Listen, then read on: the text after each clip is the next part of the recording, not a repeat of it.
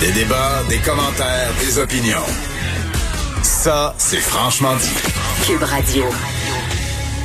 Comme à chaque semaine, on rejoint l'historien chroniqueur Denis Angers. Salut, Denis. Allô, Jonathan. Enfin, Denis. Le printemps. Oui. Oui, enfin. Il, faisait, il y avait de la neige hier. Là. Il y avait de la neige ouais, hier, tôt. Mais là, on sent que ça s'installe. Là. Tout à fait. Euh, vingt degrés en fin de semaine. Voilà. Denis, on parle beaucoup, de plus en plus de, de masques, du fameux masque, qui serait euh, ben un oui. changement assurément dans notre culture. On n'est pas habitué de voir ça. Et tu as voulu te pencher sur les origines du masque. Je trouve ça très ben intéressant. Oui, super intéressant. Vous savez, le masque, c'est quoi? C'est un dispositif que l'on, l'on met pour cacher son visage. Hein? On met des attitudes. Et le masque existe depuis la nuit des temps, euh, ça m'attend.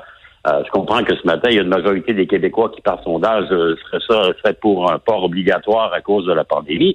Mais traditionnellement, c'était quelque chose qui était associé à ou bien le, les arts de performance au théâtre, par exemple. Vous savez, le théâtre grec, les mmh. comédiens portent des masques qui expriment euh, le sentiment de leur personnage, non seulement.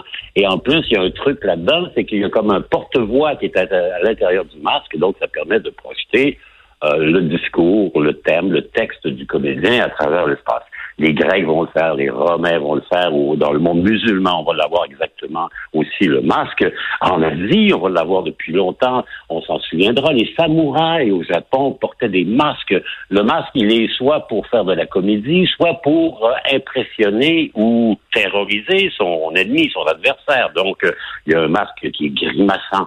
Euh, c'est, c'est quelque chose qui existe. C'est aussi un, élé- un élément de festivité. Quand vous êtes ces garçons, l'Halloween, au Mardi Gras, on se met un masque de manière à, comment dire, à cacher sa vraie personnalité. Et encore aujourd'hui, écoutez votre entrevue avec le titre des Îles de la Madeleine, on mmh. fait encore le, le Mardi Gras à Fatima. Et là, c'est vraiment extraordinaire l'énergie que l'on met à se, comme on dit là-bas, à se déguiser, hein, à essayer de diviner qui est déguisé.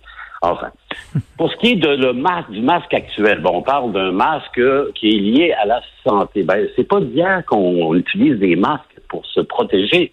À l'époque de la grande peste, au dix-huitième siècle, mille sept cent vingt, euh, on a développé un masque pour le personnel soignant, pour les médecins et les gens qui se souviennent un peu de Molière, les médecins, on s'en souviendra peut-être, c'était comme un grand pic de corbeau que l'on mettait sur son nez et sa bouche oui. et qu'on emplissait avec des herbes qui présumément allaient chasser les miasmes qui sont responsables de la maladie.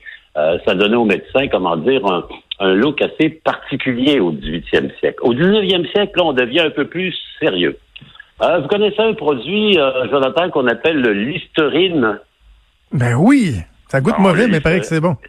Il paraît que c'est bon. Ben, ça vient d'un euh, médecin britannique qui s'appelait Joseph Lister, L I S T E R, comme dans Listerine.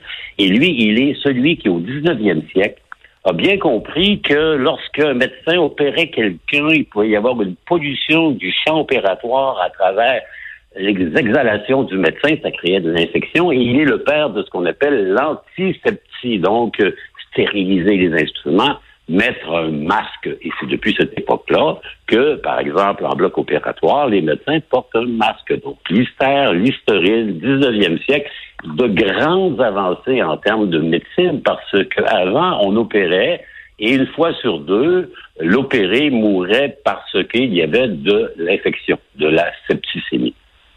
Masque encore, je vous amène là, il y a plus d'un siècle, Première Guerre mondiale. Hein, on s'en souviendra, les Allemands avaient décidé de briser le problème des tranchées en envoyant ce qu'on appelait des gaz de combat. Le gaz moutarde, la chlorine, l'hypérite qui pénétrait dans les voies respiratoires et on avait développé à ce moment-là le masque à gaz. On s'en souviendra. On a vu ça. D'ailleurs, en dix-neuf cent quarante, partout en Angleterre, en France, en Allemagne, les civils portent des masques à gaz en bandoulière parce qu'on craint une attaque de gaz chimique.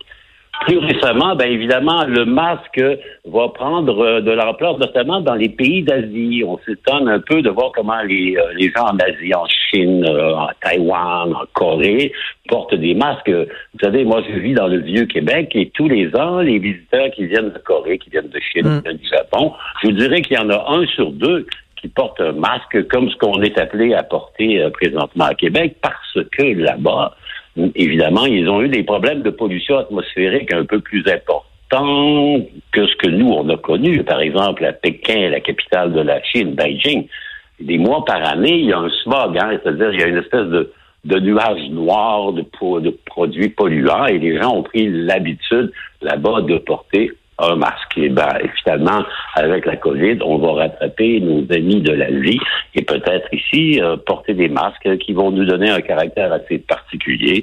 Alors, ce qu'on a vu hier avec le premier ministre Legault et ce qu'on a confirmé ce matin dans le sondage qui disait qu'une majorité de Québécois était pour porter des masques. Mais le masque, d'ailleurs, on parle de théâtre, on parle de comédie, on parle de terroriser l'ennemi, et maintenant, on parle d'une défense contre ces virus méchants qui s'acharnent dans nos voies respiratoires.